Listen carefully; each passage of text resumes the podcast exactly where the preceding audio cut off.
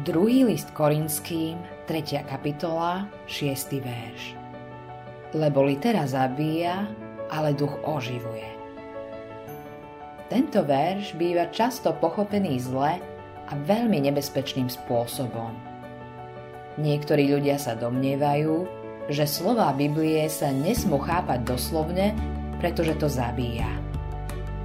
Dôležité je nájsť ducha, skutočný význam, ktorý sa skrýva za slovami a nie bazírovať na ich presnom znení.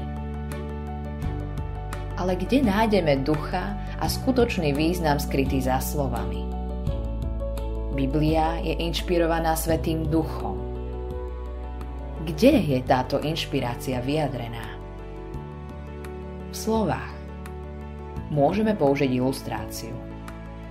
Umelecká inšpirácia v básni je vyjadrená slovami.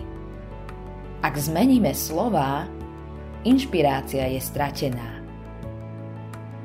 Podobné je to so skutočným významom, ktoré slova skrývajú. Ten je vyjadrený práve znením slov. Bohatý muž odkázal v testamente miliónovú sumu na dobročinné účely. V jednom bode vznikli okolo jeho poslednej vôle nejasnosti.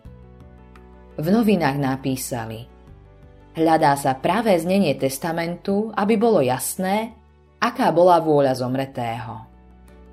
A to je práve to. Ak máme nájsť ducha za slovami, musíme skúmať ich práve znenie. Čo to znamená, že litera zabíja? Litera je zákon. Jednoducho povedané, 10 Božích prikázaní bolo označovaných za literu, pretože druhá kniha Mojžišova rozpráva o tom, že Boh napísal litery svojim prstom na dve dosky zákona. Zákon má službu smrti a službu odsúdenia. Duch vyjadruje pána a celú službu Evanielia. Lebo litera zabíja, ale duch oživuje. To je teda zosumarizované vyjadrenie dvojitého pôsobenia Božieho slova. Slovo je dané, aby zabíjalo, ale aj aby oživovalo. Autorom tohto zamyslenia je Eivin Andersen.